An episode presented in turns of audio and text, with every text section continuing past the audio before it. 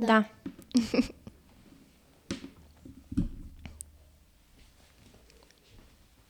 А, все, идет запись, да?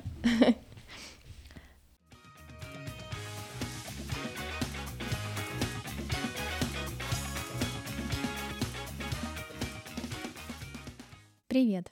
Это подкаст «Однажды я уволюсь» и я его ведущая Мария Романова.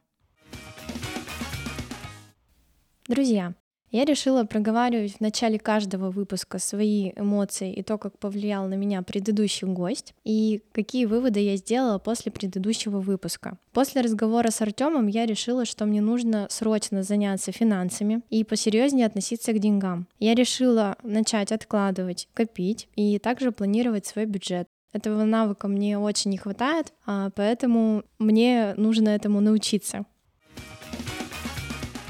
Сегодня у меня в гостях целых два гостя, точнее гости. Это дизайнер интерьера Васильева Светлана и ее дочка Василиса. Девочки, добрый день. Привет. Здравствуйте.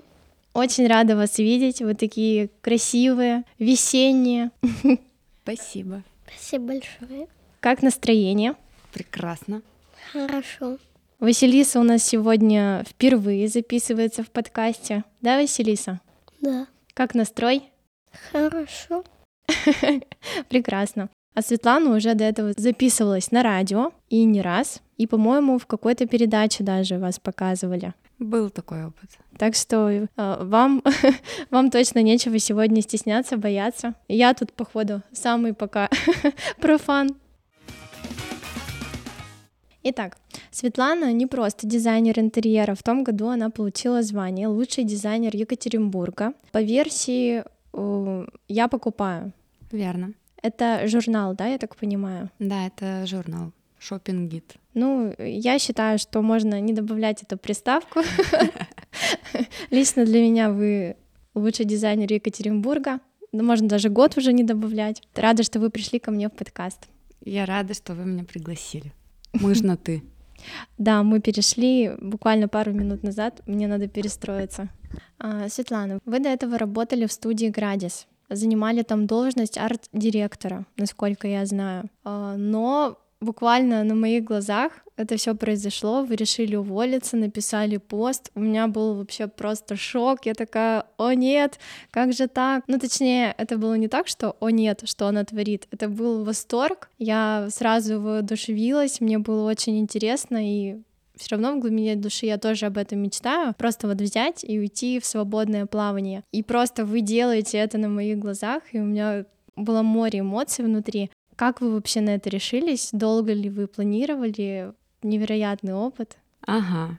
А, вы знаете, ты знаешь, а, а, такое вырванное из контекста мое событие. Это правда было классно, это, э, это все произошло на твоих глазах, но у меня же есть э, бэкграунд, у меня позади 10 лет точно такого же фриланса. То есть а, когда-то, когда мне было 21 год, то есть 12 лет назад, я приняла решение уволиться со своей работы. Я тогда еще не была а, хоть сколько-то известным дизайнером, хоть сколько-то успешным дизайнером. Я просто решила, что я больше не могу работать на, а, в найме. Вот, и я ушла. А дальше у меня был огромный опыт во фрилансе, то есть я искала самостоятельно клиентов. Все это время я больше нигде не работала. И вот буквально год назад, в начале в середине где-то февраля, в 20-х числах февраля прошлого года, мне из Градис Иван предложил, э, руководитель студии предложил э, прийти к нему в должность арт-директора. И здесь есть еще одна предыстория, которая с этой студией связана. Пять лет назад, когда родилась Василиса, я поняла, что я выпала из социума, и мне нужно э, в него вернуться. Мне хотелось поработать в какой-то команде. Я никогда в команде креативной не работала, я никогда не работала ни в одной дизайн-студии. А мне всегда было очень страшно объявить э, в профессиональном сообществе, что вот есть я и я дизайнер, хотя на тот момент у меня уже был огромный опыт. И э, задав себе вопрос, куда бы я хотела попасть, ответ был такой, я хочу только вот в эту студию. Это одна единственная студия, на которую я хотела бы ориентироваться. Она самая оказалась мне а, крутая, классная, известная, а,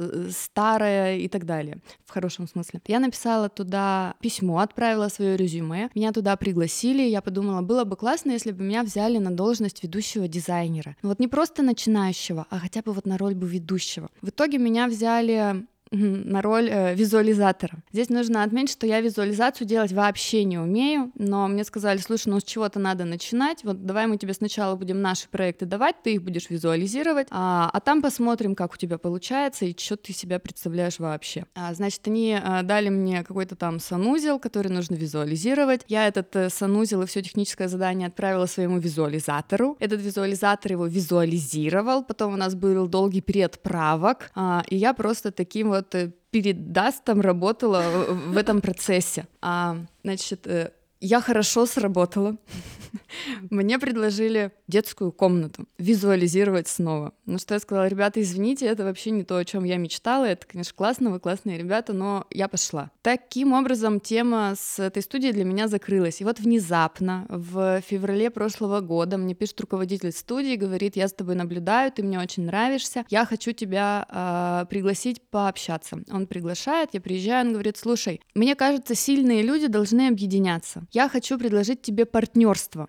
Я хочу предложить тебе стать партнером моей студии. Я хочу, чтобы ты стала арт-директором здесь, и чтобы ты вела, э, создавала общее направление нашего дизайна, чтобы ты, значит, задавала путь, куда мы движемся. Я тебе полностью доверяю. А, типа, я считаю, что вот такие люди, как мы с тобой, настолько молодцы, креативные и крутые, нам надо объединяться. Таким образом, исполнилась э, моя мечта оказаться в этой студии. Я это предложение приняла, и вступила в должность арт-директора и партнера. Собственно, 8 месяцев я там проработала, и в какой-то момент я просто поняла, что ну все, мне больше не интересно. У меня больше нет никаких э, открытых задач, я, я все попробовала. Я поняла, что все, что я хотела получить, весь опыт, который я хотела в этом контексте приобрести, в этом а, сообществе, в этой роли, я его получила. Я была руководителем, я задавала дизайн, я общалась с клиентами, я получила классный опыт наставничества от э, руководителя студии. Это все было классно, но в какой-то момент это начало превращаться в рутину. Плюс есть очень немаловажный момент. Я получала там примерно 3 копейки вот, за весь свой опыт. Поэтому звезды сошлись так, что я поняла, что мне пора возвращаться в свой фриланс, в свою свою тихую гавань, снова заниматься там развитием Инстаграма и своими проектами. То есть это была ваша точка роста, все равно опыт вам пригодился. Вот если бы вы через него не прошли, то, возможно, сложился бы момент, когда вы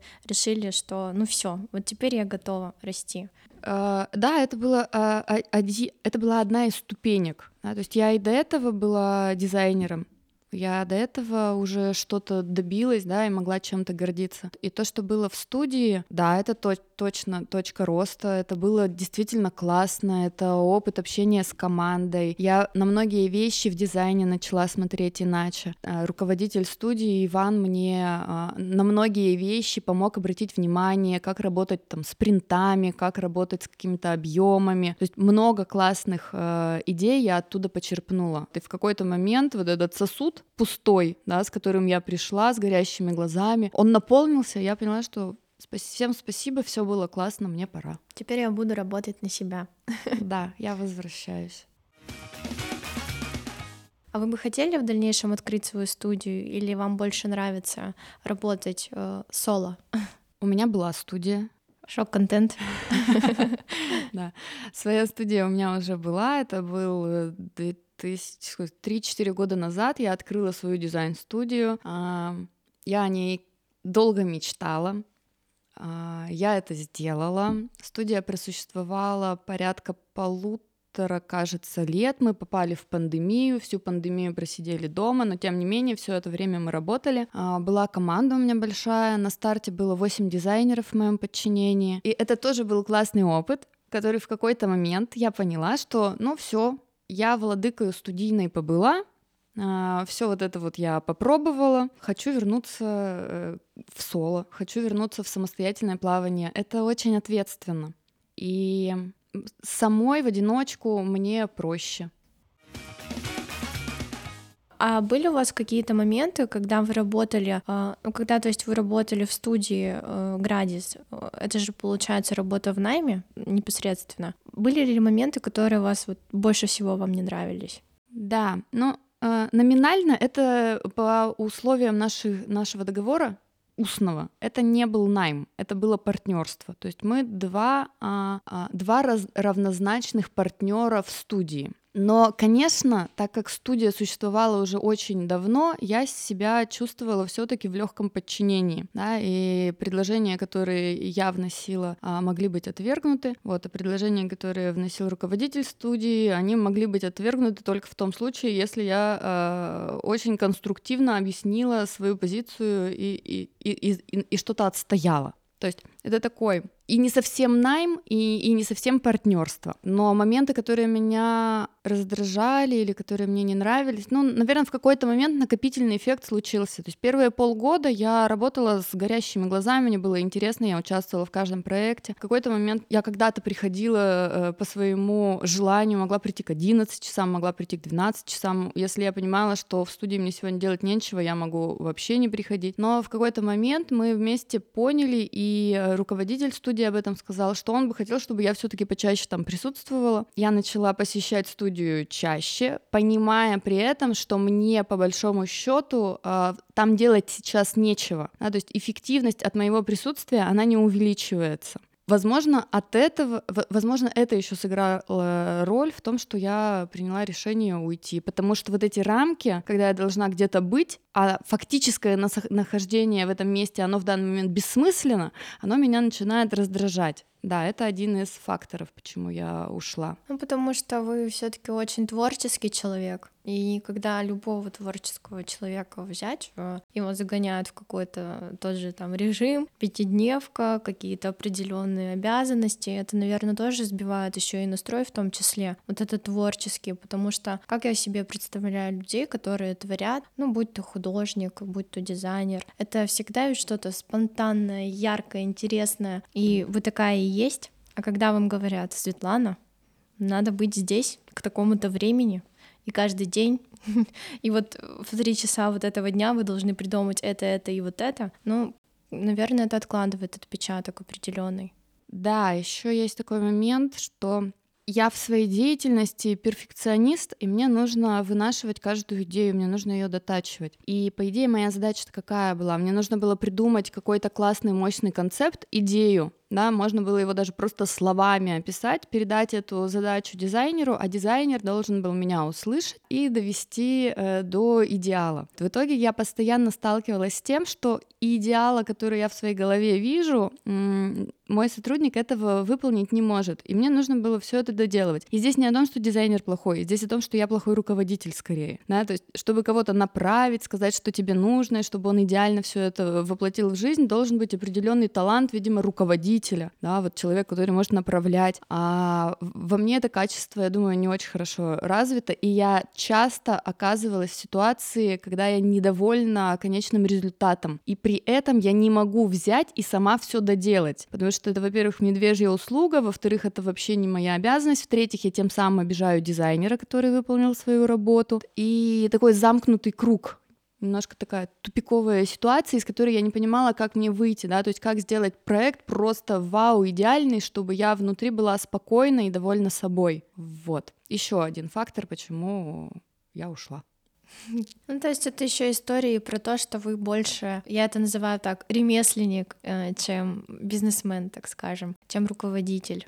Я думаю, да, я стараюсь в этом направлении работать. И к вопросу о том, что а, творческий человек, все из порыва происходит, с этим тоже нужно работать да, потому что просто оставаться творческим человеком и работать из вдохновения, из там, когда на меня муза не зашла, это очень непрактично, потому что есть огромное количество обязанностей, да, и вот эту ответственность работать, ее нужно в себе воспитывать. Э, этим я сейчас активно занимаюсь, собственно, с психологом, например, мы сейчас это прорабатываем, чтобы я стала более ответственной, структурированной, четкой в своих действиях. Василиса, Скучно поговорить? Давай мы с тобой поговорим теперь. То у нас Василиса заскучала. Василиса, я очень рада, что ты пришла ко мне в гости на подкаст. Подскажи, пожалуйста, давай мы слушателям расскажем, сколько тебе лет? Мне семь лет. Семь лет. У тебя вся жизнь впереди. Ты пошла уже в школу или только собираешься? Только в продленку хожу. Только в продленку. А скажи, ты уже знаешь, кем бы ты хотела стать, когда вырастешь? Да, ветеринар, Вау. То есть ты хочешь лечить животных, котиков. котиков? Но ветеринары не только котиков лечат, ты знаешь об этом? Да, Придется всех лечить. И попугайчиков, и хомячков. У меня, кстати, вот собака есть корги. Ты будешь ее лечить, когда вырастешь? да. Придется. Я люблю корги. Ну, приходи в гости, познакомишься. Придешь? Приду.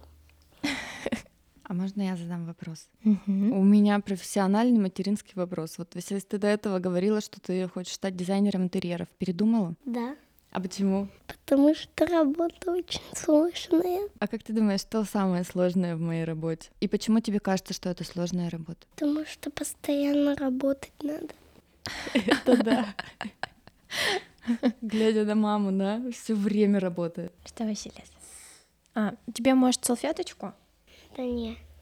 Не будем тебя расстраивать, что везде приходится работать, Это да. чего бы это ни коснулось. Мне, кстати, кажется, э, я когда размышляю над тем, а, куда пойдет Василиса Мгм. учиться, да, и я же понимаю, что не всем так повезло а, понять себя там, в старших классах. Я, допустим, поняла, что я хочу стать дизайнером в классе восьмом. Я просто не понимала больше, э, нигде себя не представляла. Но я понимаю, что не всем так везет. Мне никогда, никто никогда не настаивал, чтобы я куда-то шла. Мне говорили, просто делай то, что тебе нравится. Я когда думаю, куда бы пошла Василиса, вот она, допустим, говорит, ветеринаром. Сегодня, наконец-то, я выучила правильно это слово. А все время ветеринар, ветеринар. И я вот думаю, что когда она, когда придет время, можно отправить ребенка на просто на какие-то курсы, на разные, на двух, трехмесячные, и пусть она пробует себя во всем. Она недавно мне сказала, что она станет программистом, как это называется? Игр, Программистом компьютерных игр, да? Так? но не только компьютерных, как бы. Ну, то есть ты хотела создавать игры. Ну да. Вот. И она это сказала так уверенно. А, Я подумала, так классно. Она говорит, когда я вырасту, я стану программистом компьютерных игр. Я подумала, зачем тебе для этого вырастать? Зачем тебе для этого ждать? А, значит, я ее отправила на два занятия по программированию. Мы продолжим. Было пока только два. Мы выбираем сейчас учителя. Мы это дело продолжим, но я думаю, пусть она уже прямо сейчас пробует. Мы живем в такое время, когда можно, ну, хочешь стать программистом игр, да, пожалуйста, пойди да пробуй. Зачем откладывать это на когда я стану взрослым? Да, это вообще обалденная как бы идея. Я сейчас думаю, что у меня такой возможности в школе не было. Там не было не то чтобы подходящих курсов каких-то и не продленок, а как это называлось, кружков. Вот, я ходила, помню, на химию, на легкую атлетику, на английский, и это, в принципе, был, наверное, максимум что у нас было в городе, вот, и очень важно еще в ребенке замечать вот со стороны родителей, чтобы они видели, что нравится ребенку. И я вот понимаю, что в школе еще я у мамы постоянно спрашивала журналы с выкройками, и мне хотелось что-то шить в одно время, и она как-то так не заинтересовала меня, так скажем, ну то есть, ну иди вон возьми журнал шей, там машинку тебе не дам, сама как-нибудь плюхайся. И как-то это все сошло на нет. И я вот сейчас понимаю, что я все равно к этому вернулась, но спустя какое-то время. То есть я вот, пожалуйста, теперь инженер-энергетик. Всем здравствуйте. По специальности не работаю, но все равно пришла к тому, с чего начинала когда-то еще давно.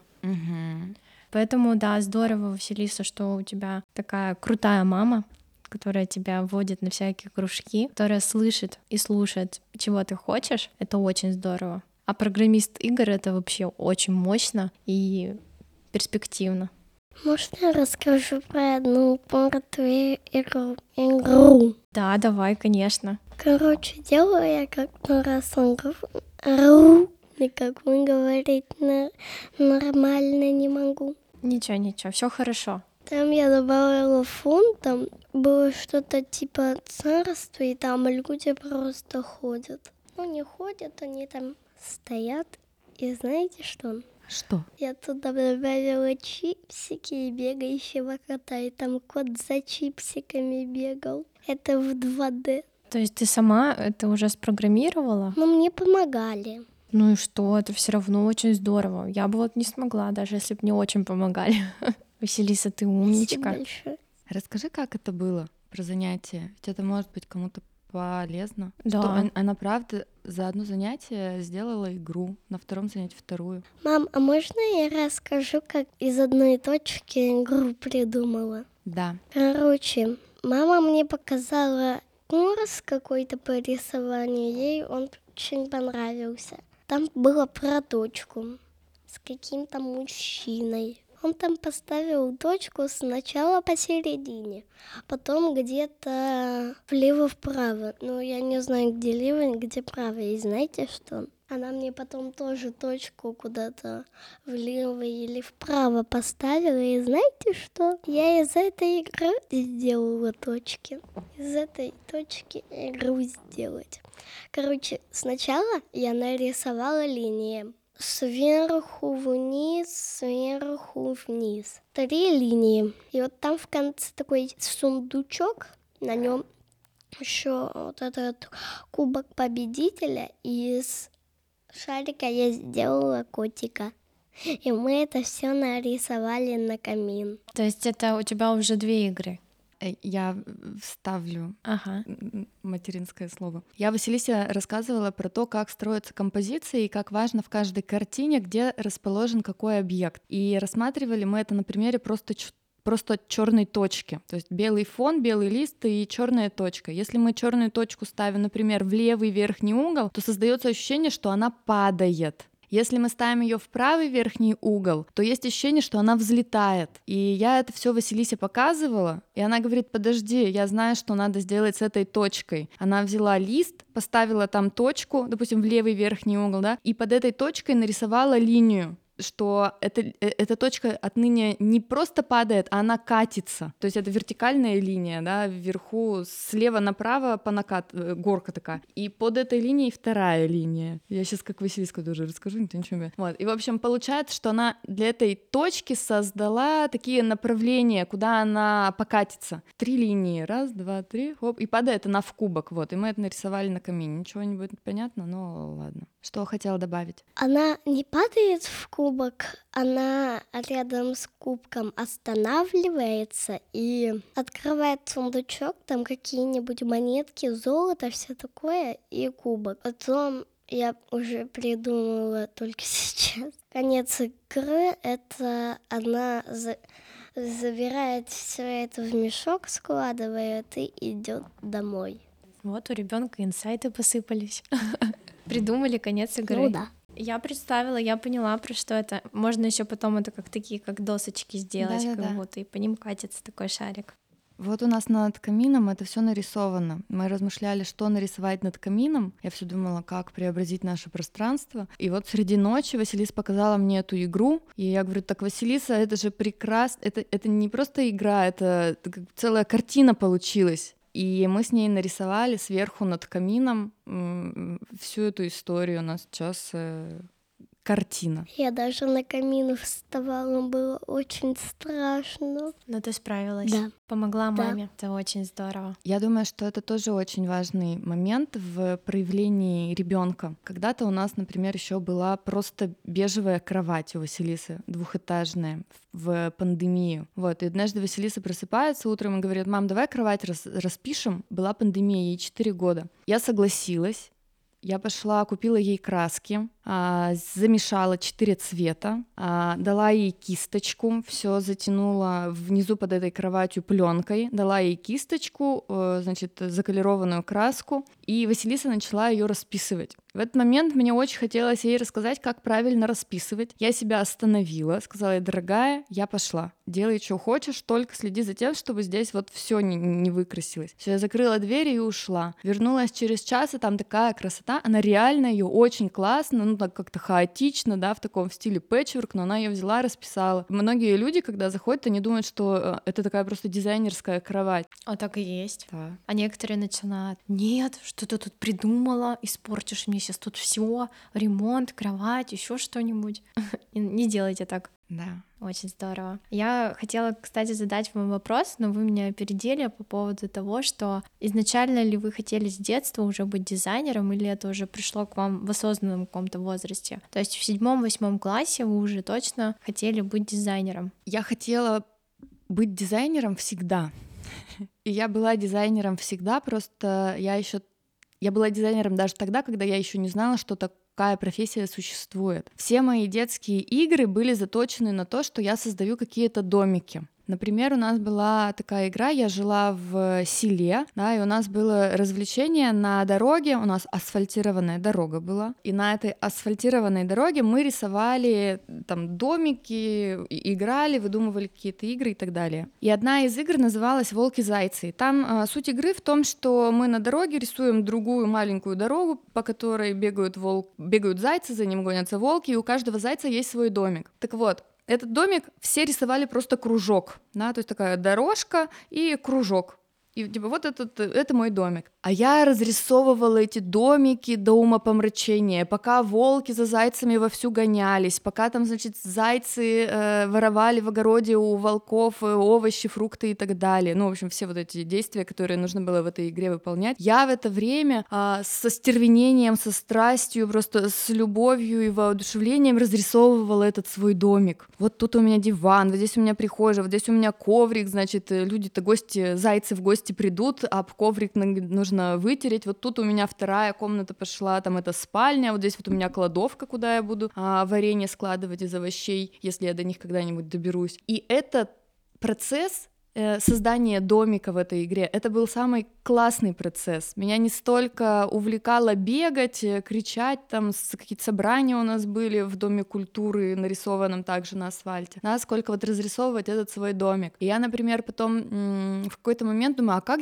рисуется диван? То есть у меня же план, я, я рисую как бы сверху, да, и думаю, а как, интересно, рисуется диван? То есть я понимаю, как он выглядит вроде как профиль, а как он выглядит сверху? И вот я пришла домой, встала сверху на диван, и начала смотреть, так, как же он сверху выглядит, чтобы я его в следующий раз правильно нарисовала. Вот это первое, допустим, это летняя игра. Да? Если мама мне говорила, что у нас появилась какая-то коробка картонная, и она мне ее даст, то я полночи не могла спать, я была просто в предвкушении, воодушевлении, я грызла э, губы полночи от того, что думала, завтра у меня будет коробка, я вырежу в ней дверь, я вырежу в ней окно, там где-то у меня была тряпка, тряпочка, я из этой тряпочки сделаю шторы, о, у меня там есть какая-то э, кубик, из кубика у меня будет диван, и то есть вот это все меня просто дико увлекало. Но это более понятная история. А есть еще история о том, что каждую осень после сбора урожая мы жгли э, плети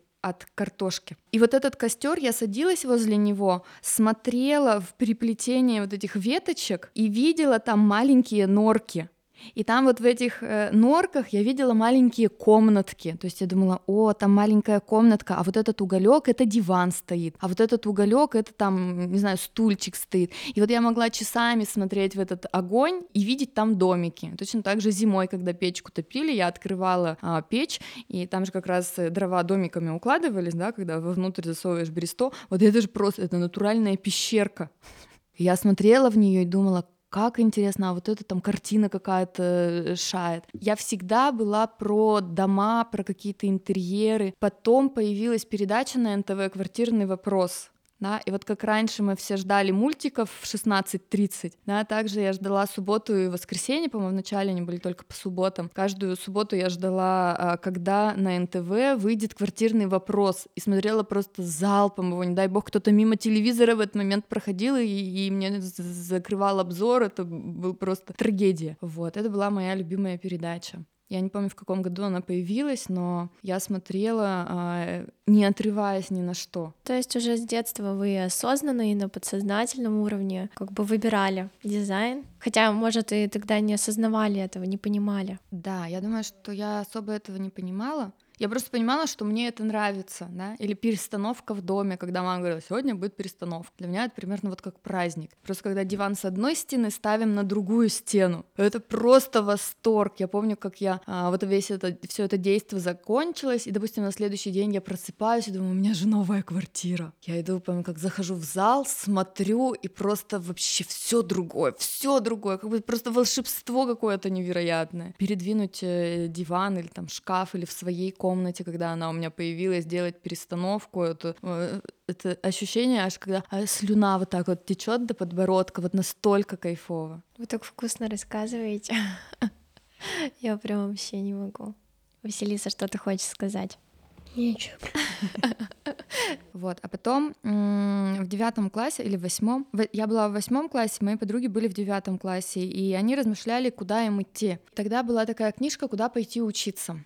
Екатеринбург я знала, что я поеду в Екатеринбург. Там в этой книжке были отмечены все вузы и все специальности, какие есть, и, наверное, были какие-то легкие аннотации, чем вы после этого будете заниматься. Да? И вот я сидела, листала эту книжку и думала, бухгалтер, что-то не то, ну, не представляю, не понимаю, нет, не интересно, да. Я помню, что меня интересовало две профессии. Я думала, может быть, мне пойти на психолога или, может быть, мне все таки пойти на дизайнера. Вот, и когда мы проходили какую-то проф, э, профориентацию в школе, у меня точно так же и выходило по всем ответам, что либо я психолог, либо я дизайнер. Но все таки э, выбрала я психолога. Допустим, за психолога во мне было 90% и 10% за... Ой, за дизайнера 90%, за психолога 10%, а все остальные профессии, они просто мимо. Я себя в этом вообще никак не представляла. Ну, то есть и пошли учиться в итоге на дизайнера? Да. Просто сейчас был бы шок, если все таки на психолога.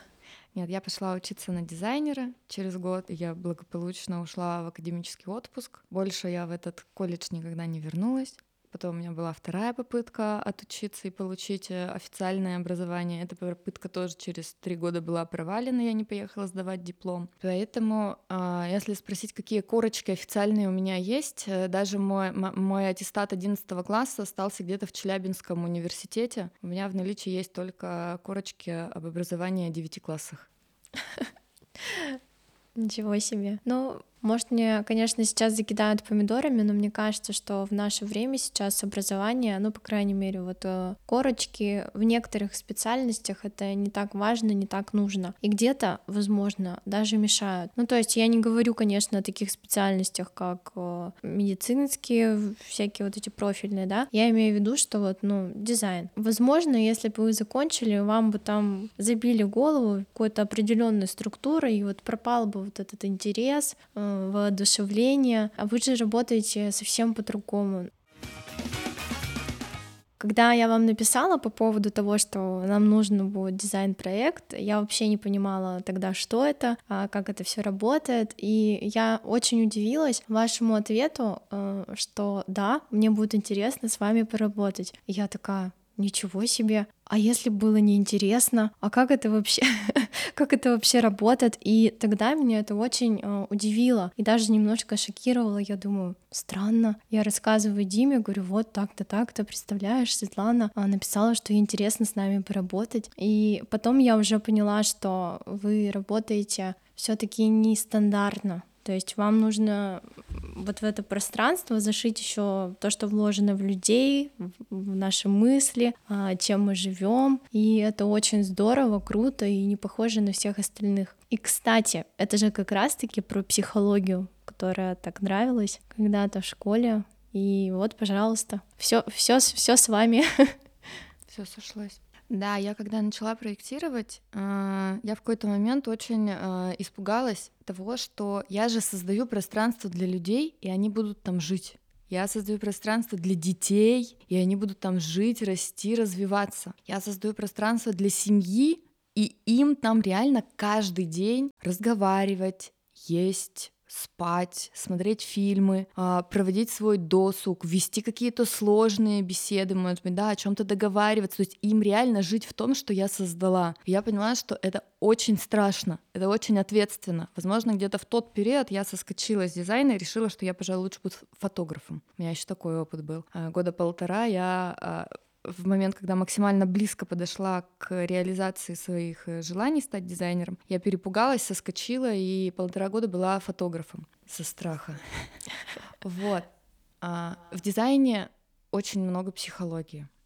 Это, это вообще... Мы, я проектирую целую жизнь Я к этому отношусь э, очень ответственно. И почему я вам тогда так ответила? А, я зашла, вы мне написали. Я, во-первых, всегда как-то вот на интуиции чувствую, мой человек или не мой человек. Да, интересно мне будет или нет. Вот где-то даже там, между строк, между слов это все чувствуется. Вот я зашла на вашу страничку, на страничку к Диме, нашла его где-то там, а, в, видимо, в подписях. Я все изучила, посмотрела, подумала, какие интересные ребята, я хочу с ними работать. Я думаю, я с ними сработаю путаюсь. Вот. Бывают такие, приходят запросы, когда я захожу на страничку понимаю, мне будет очень сложно, мы друг друга не поймем, человек не гибок, я это чувствую, или он просто не гибок э, в, в мою сторону, да, и тогда я просто очень сухо отвечаю. Вот. А если я говорю, что я хочу с вами работать, это прям, значит, человек меня зацепил, и у меня будет вдохновение, у меня есть силы на работу с этим человеком, мне хочется его изучить, узнать, кто он, что он, какой он, он, он мне интересен. Да, с вами было так.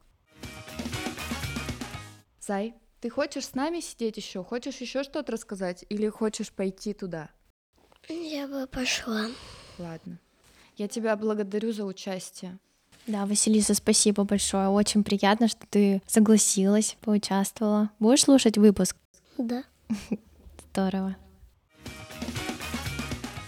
К слову, Светлана составляет для нас сейчас дизайн-проект составляет, наверное, плохое слово, создает, а, придумывает, творит, и получается просто невероятно круто. Обязательно заходите к Светлане на страничку.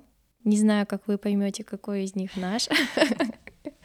Но получается прям вообще это квартира мечты. Я уже мечтаю скорее переехать. Жить там — это сказка. Я прям чувствуется, что вот все, что придумано, придумано с любовью, с такой заботой. И у нас будет корги-светильник. Офигенное пространство мое э, для пошива, моя комната. Возможно, там же будет моя подкастерная э, Димина библиотека. Ну, я сейчас э, уйду вся в квартиру, поэтому закругляюсь. Просто к слову о том, что получилось намного не то чтобы лучше, я даже и представить такое не могла, что так будет. Класс. Да, воплощайте мечты. Класс. Почти Газпром. Да, только лучше. А я еще хотела поговорить с вами о вашей комнате. Ага. Это просто э, шок-контент последнего месяца.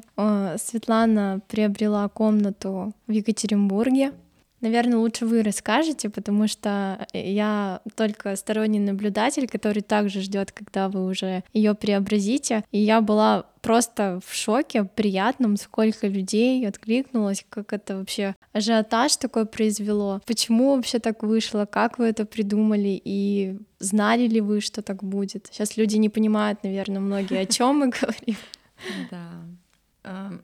Это кто-то вот, знаете, есть какой-то блогер, который говорит легендарно. Вот это просто какая-то легендарная комната. А я, конечно, давно хотела э, все-таки заиметь какую-то свою собственность. При этом у меня есть огромный страх. Я проектирую квартиры для других людей, и я понимаю, сколько дальше нужно выполнить работы, чтобы реализовать э, проект, сколько денег туда нужно будет вложить, сколько вопросов нужно решить на объекте. Да? И, и правда, это один из моих страхов. Я боюсь покупать себе квартиру, потому что я понимаю, что э, э, я же дизайнера себе не найму, он же все не разрулит, и мне нужно будет это самостоятельно за бесплатно решать.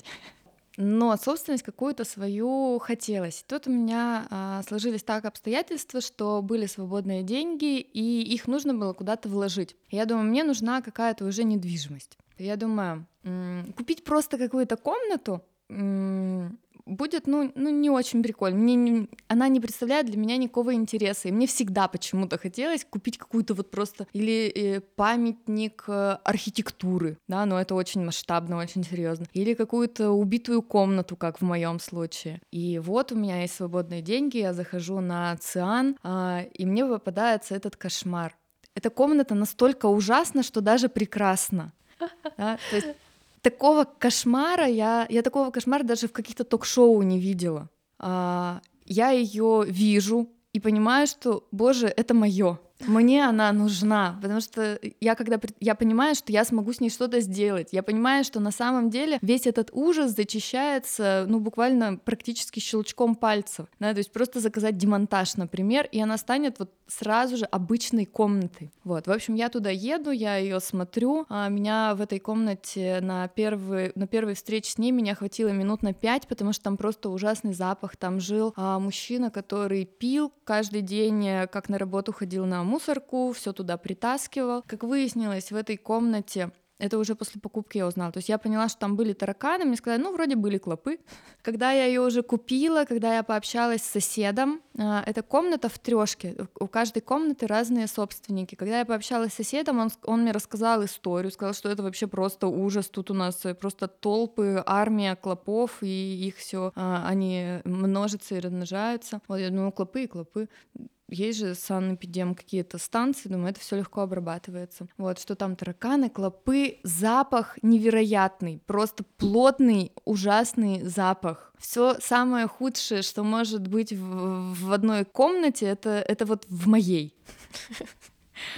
Вот. И она меня шокировала. То есть первое Первая встреча с ней была такая, типа, ну ладно, пахнет невкусно, ну понятно, грязно. Вторая встреча после покупки, это, конечно, уже был шок, когда я поняла масштаб бедствия, когда я поняла, что, оказывается, от всего этого достаточно сложно избавляться. Да, я сделала рилс, залила его в свой инстаграм, и я абсолютно не ожидала, что произойдет дальше. Да? Сейчас этот рилс посмотрело 5 с лишним миллионов человек, мне написала, написали просто вообще все. И когда я его заливала, я понимала, что ну не камильфо дизайнеру интерьеров э, постить такой контент какую-то убитую, убогую, просто кошмарную комнату. Я думаю, ну как же это отразится на мне? Ну, думаю, ну ладно, я же покажу процесс, и, и я себе в голове придумывала разные аргументы, что мне могут написать. И вот я думала, мне напишут, ну как же так, так такой хороший дизайнер, а такой кошмар показываете. Я думала, а зачем? Ну, какие-то, в общем, придумала хейтерские в голове себе комментарии. Но то, что произошло э,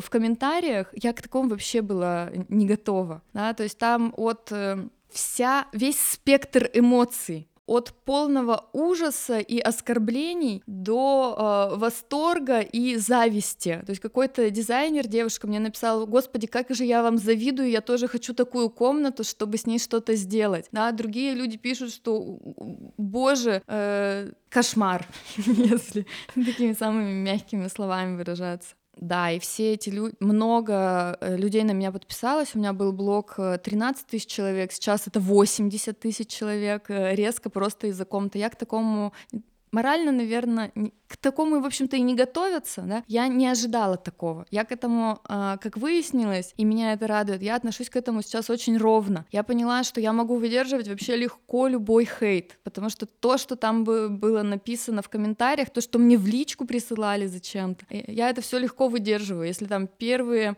наверное, где-то до 250 тысяч, пока шли просмотры, у меня был шок. У меня это как-то, ох, боже мой, я все время обновляла, обновляла, там 250, 200, 180 тысяч, 183 тысячи, 184 тысячи, 200 тысяч, 250 тысяч, а потом такой, хм, ну ладно, все. И меня отщелкнуло. Мне стало абсолютно без разницы, сколько там э, тысяч или миллионов просмотров. Вот. И что, э, что еще интересного вам про эту комнату рассказать? Мне, конечно, многие пишут, давайте уже скорее делайте ее. Я сделала там только демонтаж, я что-то о ней рассказала. И после, после демонтажа, например, э, мне нужно было две недели вообще о ней не думать, потому что слишком много к ней внимания. Мне написало огромное количество соседей, из этого дома, которые тоже увидели каким-то образом этот рилс. Они рассказывают мне про этого мужика, который там жил, как они все от него страдали, да, что э, мы очень рады, что вы эту комнату купили, потому что у вас там вообще-то рассадник клопов, мы верим, что вы справитесь. Типа вот э, Альма-Матер, или как это называется, в общем, точка отсчета всех клопов во всем доме это ваша комната. Типа, мы надеемся, мы готовы со- содействовать, давайте общими силами. Кто-то пишет, нам не хватает такого идейного, значит, э, активного человека, как вы, который, значит, всех нас организует. Я думаю, ребята, это не я. Я вообще, я, я вообще не проорганизовать. Я по фану, по приколу, просто из, из профессионального интереса на это зашла, да, то есть у меня много каких-то аргументов, а, почему я это сделала. Наверное, человек соседей 10 из этого дома мне написали. Мне написали из дома напротив, сказали, что мы живем напротив, и мы все время смотрели на эту комнату и думали, почему там даже зимой открытые окна. Типа, а сейчас-то мы поняли, что там, видимо, вообще жить невозможно было с окнами закрытыми. Мне написали, меня нашли ВКонтакте а, молодой человек, который жил по соседству с этой комнатой 10 лет назад. И вот он мне написал, говорит, мы 10 лет назад жили, мы знаем этого мужика, который жил в вашей комнате, а, типа, а он еще жив, а в соседней комнате жили, жила пара, у них был хорек и две кошки или что-то такое.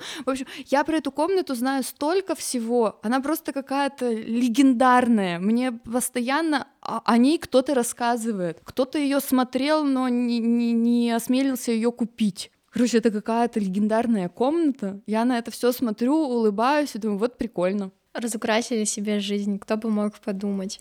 Я да. просто тоже на это все смотрю, и у меня разный спектр эмоций. Люди пишут, некоторые трясут и цвета, когда вы уже будете, мы вот подписались на вас из-за этой комнаты, а вы ничего не делаете, что это вообще такое. Да. Некоторые просто пишут какие-то восхищенные отзывы. Я тоже на это все смотрю и думаю, обалдеть, просто. Да. то есть это это все спонтанно случилось и непредумышленно. Да, это было непредумышленно. И я сделала много выводов относительно хейта и относительно отношения людей к каким-то ситуациям. Например, я сделала дизайн-проект этой комнаты и опубликовала его.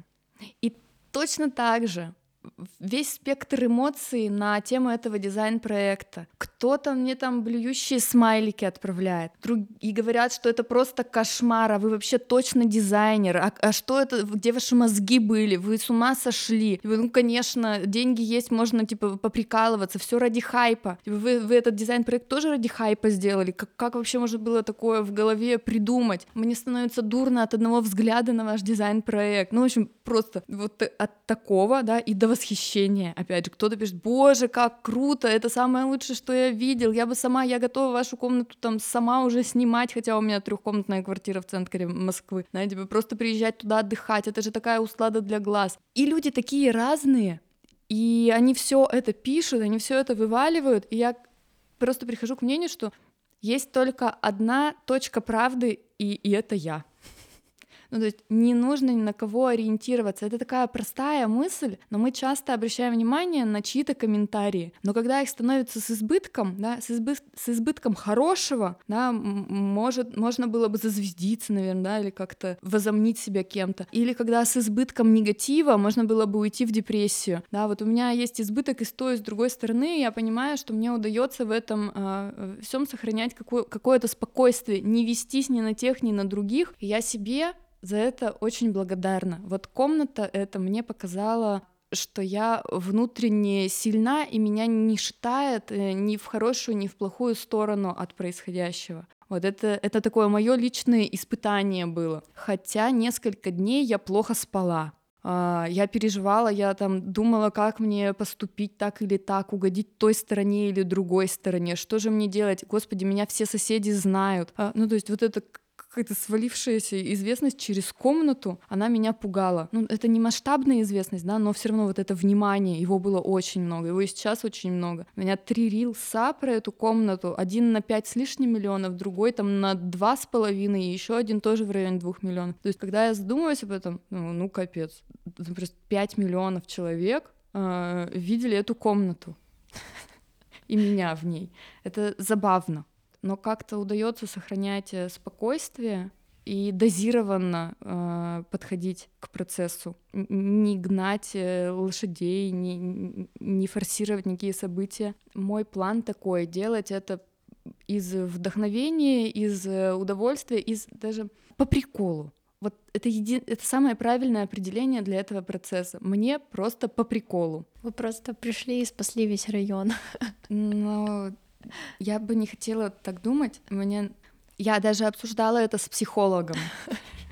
Когда мне написали, что нам очень нужен такой активный человек, как вы, а, я почувствовала, что на меня одели доспехи, вручили мне, значит, вот этот меч, и, и мне нужно идти сражаться, значит, с клопами, тараканами и всеми, э, кто не согласен их уничтожать или кто не равнодушно к этому относится. Я реально гуглила всякие средства, думала, надо купить, значит, 90 упаковок, в каждую квартиру раздать. И, в общем, я одела на себя вот этот э, халат спасателя и не понимала, что мне дальше-то с этим делать? И мне пришлось с психологом это говорить. Я говорю, Элла, я не понимаю, я же, э, я вся на нервах, мне нужно вот этих все это сделать. Она говорит, зачем вам это? Я говорю, я не знаю, мне говорят, что я должна. Она говорит, кто вам это говорит? Зачем вам это говорит? И, в общем, мы это разбирали с психологом. Что, нет, ребят, я никого спасать не пришла. Я пришла туда потому что мне э, понравилась эта ужасная комната, потому что я могу просто сделать э, а, ее преображение. В, да, возможно, я сделаю параллельно еще какие-то мопы, да, там я зачистила коридор, потому что мне по нему ходить. Там такая же ужасная ванна, такой же ужасный санузел. Я понимаю, что мне их тоже предстоит сделать, но это мой максимум.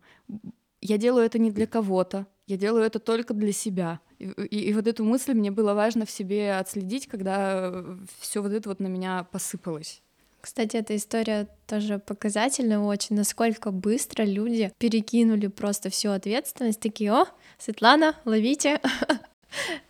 Были действительно некоторые люди вот так себя повели, да, увидев во мне какого-то спасителя, но нет, нет, нет, я не, не, не, не то, не туда, нет.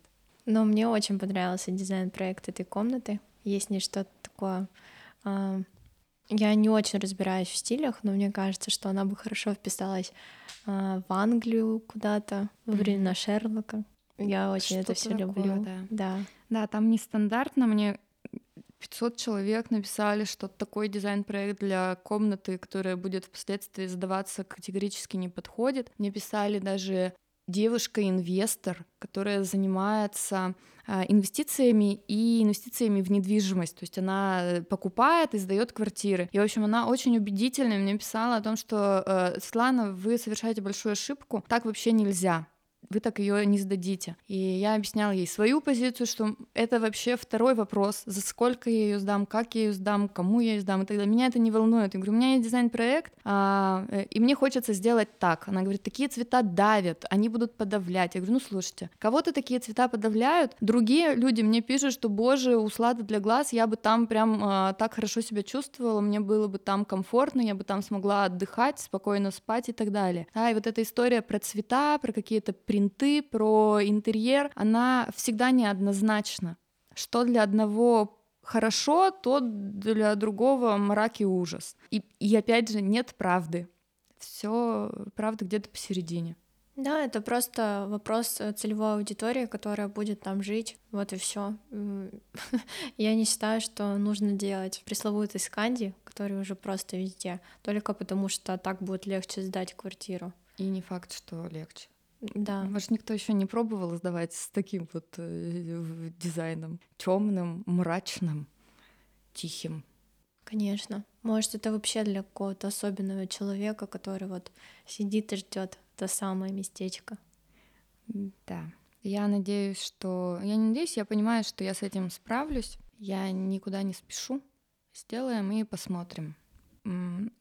Самое интересное, что у меня нет какой-то конкретной цели, я ни на что не рассчитываю.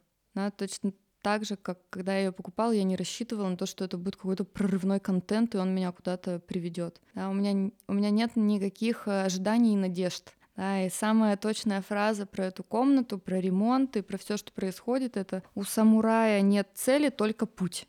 Вот. Я просто в процессе творю, что хочу. Да, и это здорово. Иногда просто нужно прислушаться к себе. Я же тоже, кстати говоря, именно так и начала записывать подкаст. Нет никакой пока цели. Что будет дальше, непонятно. Может, мне вообще разонравится, но очень сомневаюсь. Я капец как воодушевлена. Совмещаю с работой, нахожу силы. Это мне очень нравится. Я еще хотела спросить вот что. Видела у вас в сторис, что вы э, обучаете, что вы уже в процессе обучения, либо вы планируете создать какой-то курс. Как у вас обстоят с этим дела? Расскажите аудитории. Может быть, кто-то захочет у вас учиться. Да. У меня есть такой опыт. У меня сейчас э, закончился третий поток курса по планировкам. Я учу только планировкам. Я, честно сказать, не знаю, как создается дизайн-проект. Я не могу это перевести в какой-то алгоритм. То есть, когда мне задают вопрос, можете ли вы меня научить дизайну? Я не понимаю, как можно научить дизайну, у меня нет никакой системы. Как он создается, понятия не имею. Но что касается планировок, вот планировки для меня это шахматы. И там каждый шаг, он плюс-минус просчитан. Есть определенные алгоритмы, математика, какое-то понимание, какие-то такие... Вот как будто бы это такое болото, в котором есть твердые точки, на вот эти кочки. И вот просто нужно понимать, что они есть, и по ним прыгать, и тогда мы достигнем цели. Вот такое а, а абстрактная картинка в моей голове на тему планировок. И да, у меня скоро стартует э, интенсив. До этого у меня были двухмесячные курсы. Я поняла, что я выдыхаюсь на длинных дистанциях, когда два месяца, раз или два в неделю мы встречаемся со студентами, разбираем какую-то тему в отдельности. Выдыхаюсь я, выдыхаются они. Потому что два месяца изучать планировку — это достаточно долго и муторно. Поэтому сейчас мы работаем над тем, чтобы ужать эти два месяца в два дня интенсива. Будет он, скорее всего, мы планировали 5-7, 5-6-7 апреля где-то, в общем, на следующих выходных. Но, скорее всего, мы не успеем, и будет это через две недели. Мы сейчас э, ужимаем курс, смотрим, какие основные инструменты дать, как это преподнести. И мне кажется, что самый классный способ донести какую-то информацию — это показать на живом примере. И один, э, один из инструментов, который я буду э, демонстрировать в, в интенсиве, когда я беру планировку, то, что было до, то, что, сделал, то, что мы сделали после, и рассказываю весь путь, всю логику, почему мы сделали так, какая задача была у заказчика, как он ее ставил, о чем он мечтал, что для него важно, какая семья, чем они живут, чем они увлекаются, да, и дальше как это переваривается в планировку и в конкретные решения, потому что вообще весь интерьер об этом, а планировка особенно, она про жизнь конкретного человека, и мы будем это разбирать. Приглашаю всех, кто хочет э, по поучаствовать. Я, я ненавижу продавать. Это а моя придется. Да. Это моя самая слабая сторона. Кого-то куда-то приглашать к, к сотрудничеству на обучение или там приглашать на дизайн-проекты на свои. В общем, курс будет, кому интересно, те придут. Те увидят и придут. Кто должен там быть, тот будет. Но на самом деле продавать э, очень важно и нужно, потому что, я думаю, очень многие мечтают у вас учиться, и это немножко эгоистично, не продавать свои продукты, а. свои услуги. Да, посмотрите на это вот с такой стороны. Не то, что я кому-то втюхиваю, впихиваю, угу. это вообще абсолютно не так. А, это действительно очень полезные навыки, и многие мечтают. Просто а, формат stories это все-таки такой момент, что некоторые могут пропустить, поэтому mm-hmm. надо почаще о себе напоминать, я думаю, многие ждут в засаде. Да, на самом деле я здесь в, в этот курс я иду не одна, а именно по причине, что я плохо умею продавать, плохо, э, плохо у меня с организацией, со стабильностью вот с этой, когда надо каждый день что-то делать, там. Поэтому у меня супер крутая помощница. Мы, кстати, познакомились с ней в студии, и а, все восемь месяцев я ей восхищалась. Насколько она структурированная, четкая, сказала, сделала, ей дали задание, она пошла его просто разложила на атомы, принесла тебе какой-то мощный результат, и говорит, делать надо так-то, так-то, так-то. Я смотрю на нее, думаю, господи, я не хотела, чтобы ты вот так. Она менеджер, то есть она не про дизайн, она про организацию. И она берет и все расписывает. Она построила экспо, мы тогда участвовали в экспо, делали там павильон, и она организовала просто всех. Она его построила практически за бесплатно, подтянула туда огромное количество специалистов. Как я пришла к этой девочке, я уже сейчас и не помню. В общем, эта девочка, этот монстр, она а, будет а, заниматься организацией нашего интенсива. Я буду рассказывать просто про то, как я делаю. И, наверное, самый главный аргумент, самое важное, что важно знать об этом интенсиве, это то, что это не какое-то классическое обучение. Я, как вы уже поняли, классических обучений ни одного не, мое это. Это будет... Я буду рассказывать про свой опыт, про то, как я думаю, про то, как я строю свои планировки, про то, какие опоры есть у меня, на что я опираюсь, на что я обращаю внимание при создании планировки, что мне кажется принципиально важным, что мне кажется вот таким фундаментальным, какие-то принципы, на которых эта планировка строится, какие-то ходы, фишки, лайфхаки, твердые и не очень твердые способы создания планировки. А, и это не то, как э, делают все, это то, к чему пришла я за 15 лет проектирования. 15 лет, я сказала? Так, 18, блин, правда, 15, за 15 лет проектирования. Просто э, такой жмых. Бывает э, сок, а, а, а еще бывает жмых. Вот у меня будет такой планировочный жмых. Прям самое твердое все э, основное. Очень круто. Я уже, я как человек, который обычно очень хорошо покупается на все вот а. на все курсы, продажи, особенно меня привлекают люди, которые мне импонируют, и я уже сижу такая, а может быть мне это тоже надо? Так, так, так. Ну, не знаю, может быть.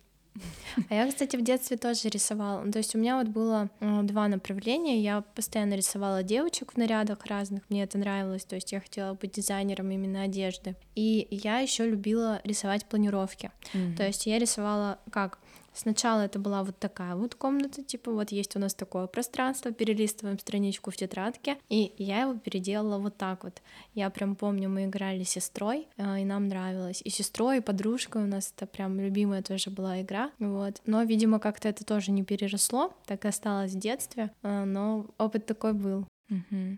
А я вспомнила еще про игры и про детство. А, тетрадки точно так же, да, когда берешь тетрадку, на первой вот этой обложке вырезаешь дверь, потом же дверь открываешь, перелистываешь листочек, попадаешь в прихожую, рисуешь прихожую, а, значит, и в прихожей тоже есть дверь или дверь, ну, дверь, наверное, одна, да, то есть, получается, смежные комнаты такие, дверь. Ты эту дверь как бы открываешь, и там открывается, например, гостиная или кухня. Вот листочек переворачиваешь, попадаешь в кухню. Из кухни есть еще одна дверь. И так э, э, такая тетрадка, где каждый листочек — это отдельная комната, и ты в них заходишь. Я очень любила такую игру. Кстати, это классная тема для родителей. Да? Столько игр вон мы перечислили.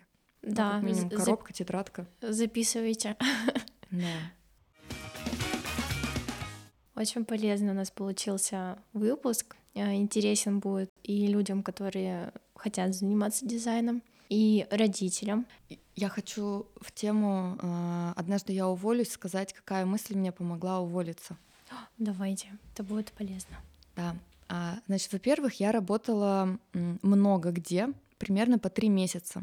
И каждые три месяца либо я увольнялась, либо меня увольняли, потому что э, я теряла интерес. То есть я месяц мне классно по кайфу, а потом на второй месяц, когда приходит продавать уже, например, да, я это делала уже не очень хорошо и теряла интерес. Но это не, не так важно, как э, следующее. В общем, я меняла работу снова и снова, работала в разных около дизайнерских э, сферах, да, я проектировала кухни, корпусную мебель, декоративные штукатурки, художественные стекла, витражами занималась, мебелью из массива, и, в общем, разные-разные сферы пробовала, все, что связано с дизайном. И в какой-то момент, э, в очередной раз, я подумала, что я больше не хочу ни на кого работать я просто больше не могу. Вот эти рамки, а, когда я должна в определенное время приехать, в определенное время уехать, когда мной кто-то командует, говорит мне, что мне нужно сделать, меня это все очень демотивирует. И я подумала, вот эта мысль очень четко пришла мне в голову. Я подумала, вот эти деньги, они как про... Ну, у меня это были совершенно небольшие деньги в найме, которые я сейчас получаю. Я их точно смогу заработать, если буду столько же времени уделять своей работе, но в самостоятельном плавании. А там были суммы, может, 15 тысяч, да, там 10 лет назад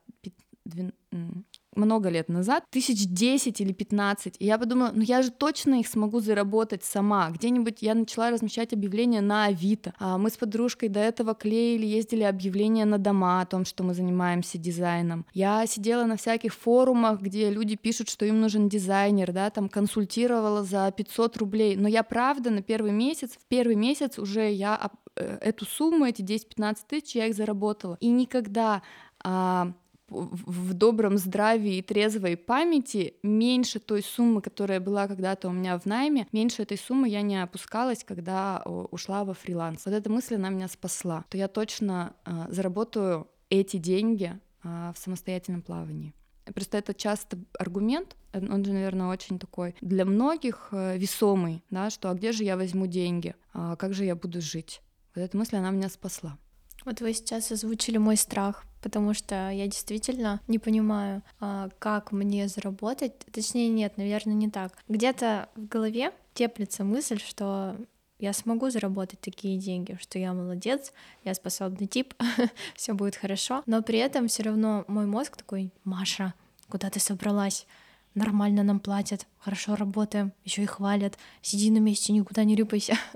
У тебя ипотека, скоро ремонт. Светлане надо платить за дизайн. И как бы вот эти мысли, они очень пугают, но я думаю, что это дело времени просто. И недолго мне осталось это грустно звучит. Недолго мне осталось работать в найме, я просто вынашиваю эту мысль и подготавливаю себя. Но не так сложно заработать действительно эти деньги, особенно если чем-то горишь и что-то умеешь. Да. Я больше скажу, когда я уходила из студии, у меня этот страх тоже был. Я думала, а как же сейчас я буду искать заказы? Благо у меня тогда уже был ваш дизайн-проект, и я понимала, что ну э, как-то там я все равно прожить смогу. Но я когда в студии работала, я перестала вообще практически вести Инстаграм, а я перестала искать заказчиков. Если они приходили, я их всех э, ориентировала на студию. Да? А вот вас я тогда увела а, в качестве страховки, а всех остальных заказчиков я вела на студию. И когда я поняла, что я буду уходить, мне тоже было страшно. Я думала, а где же я их возьму? Да, у меня там есть опыт, да, у меня есть Инстаграм, да, у меня там на тот момент 13 тысяч подписчиков. Но мне казалось, что они уже все, все, кто что мог, у меня уже купил, и им больше от меня ничего не надо. Мне просто интересно, что я еще сотворю. Этот страх у меня был, он будет всегда. Но у страха глаза велики, когда, когда случается ситуация, когда ты об этом подумала, что мы в голове своей чего-то очень боимся, а когда эта ситуация происходит, то находясь внутри нее уже, этот страх, его наоборот вообще не остается.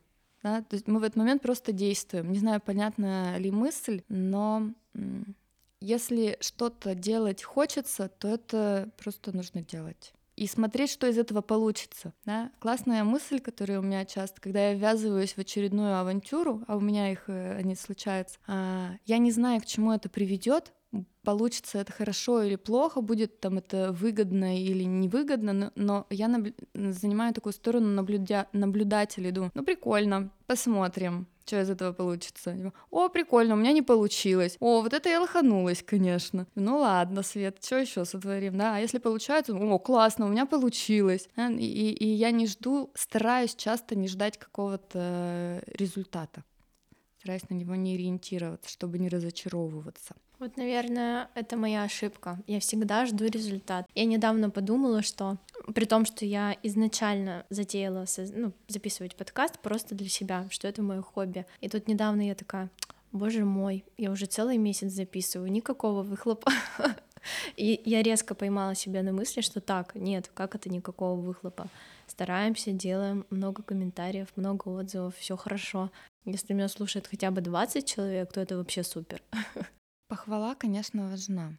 И сложно найти и сохранить опору просто в себе ради, ради собственного кайфа и удовольствия. И вот эта история я сейчас активно с комнатой проживаю, хотя я говорю, что вот э, есть внутренняя опора, но иногда меня все равно подмывает, ну то что, блин, а я ведь уж три недели назад, как сделала демонтаж, надо еще что-то дать. А я в то же время себя останавливаю, спрашиваю себя, Свет, я точно к этому сейчас снова готова прийти? Или я еще не переварила предыдущий опыт, потому что помимо демонтажа там весь этот информационный шум нужно переварить. И я желаю вам сохранить этот внутренний огонь и стержень и делать это в кайф, ничего не ожидая. А если это что-то, какой-то выхлоп случится, то это будет просто бонус. Да, это очень хорошая мысль. И я думаю, будет логично на этом закончить наш выпуск. Мы проговорили очень много важных тем. Я еще раз хочу поблагодарить за то, что так, надо перейти на ты вот в да. этот момент, потому что никак не могу переключиться. А, я и на работе также себя веду. Со всеми вроде уже на ты и всем выкую. А, в общем, я благодарна, Света, что ты согласилась прийти ко мне в подкаст. Это колоссальная поддержка, и каждый раз, когда мне говорят, да, я приду с радостью, это прям огромный бонус мне лично в копилку, и я думаю, что также и тебе будет полезно и этот опыт, и твоим слушателям послушать мысли, какие-то инсайты. Спасибо большое. И также я очень благодарна Василисе. Да, Василиска ушла, но сказала. А я тебе очень благодарна. Я очень люблю поговорить, пофилософствовать, и я всегда хотела, чтобы у меня взяли интервью, а это же примерно немножечко вот в эту сторону. И я очень благодарна, что прекрасным моим интервьюиром стала ты. Мне было очень приятно, очень классно поговорить с тобой. Взаимно. да, это интервью самое настоящее, только я не настоящий журналист. Ну и слава богу, наверное. А, душевный журналист. Да. Душевный интервьюир. Второе слово, которое мы научились выговаривать. Правильно сказала, да? Я думаю, что да. Если что, исправьте нас в комментариях. Да. Всем спасибо, что послушали до конца. Пока-пока. Пока-пока. Над подкастом работали ведущий и автор Мария Романова, монтаж Дмитрий Рощупкин.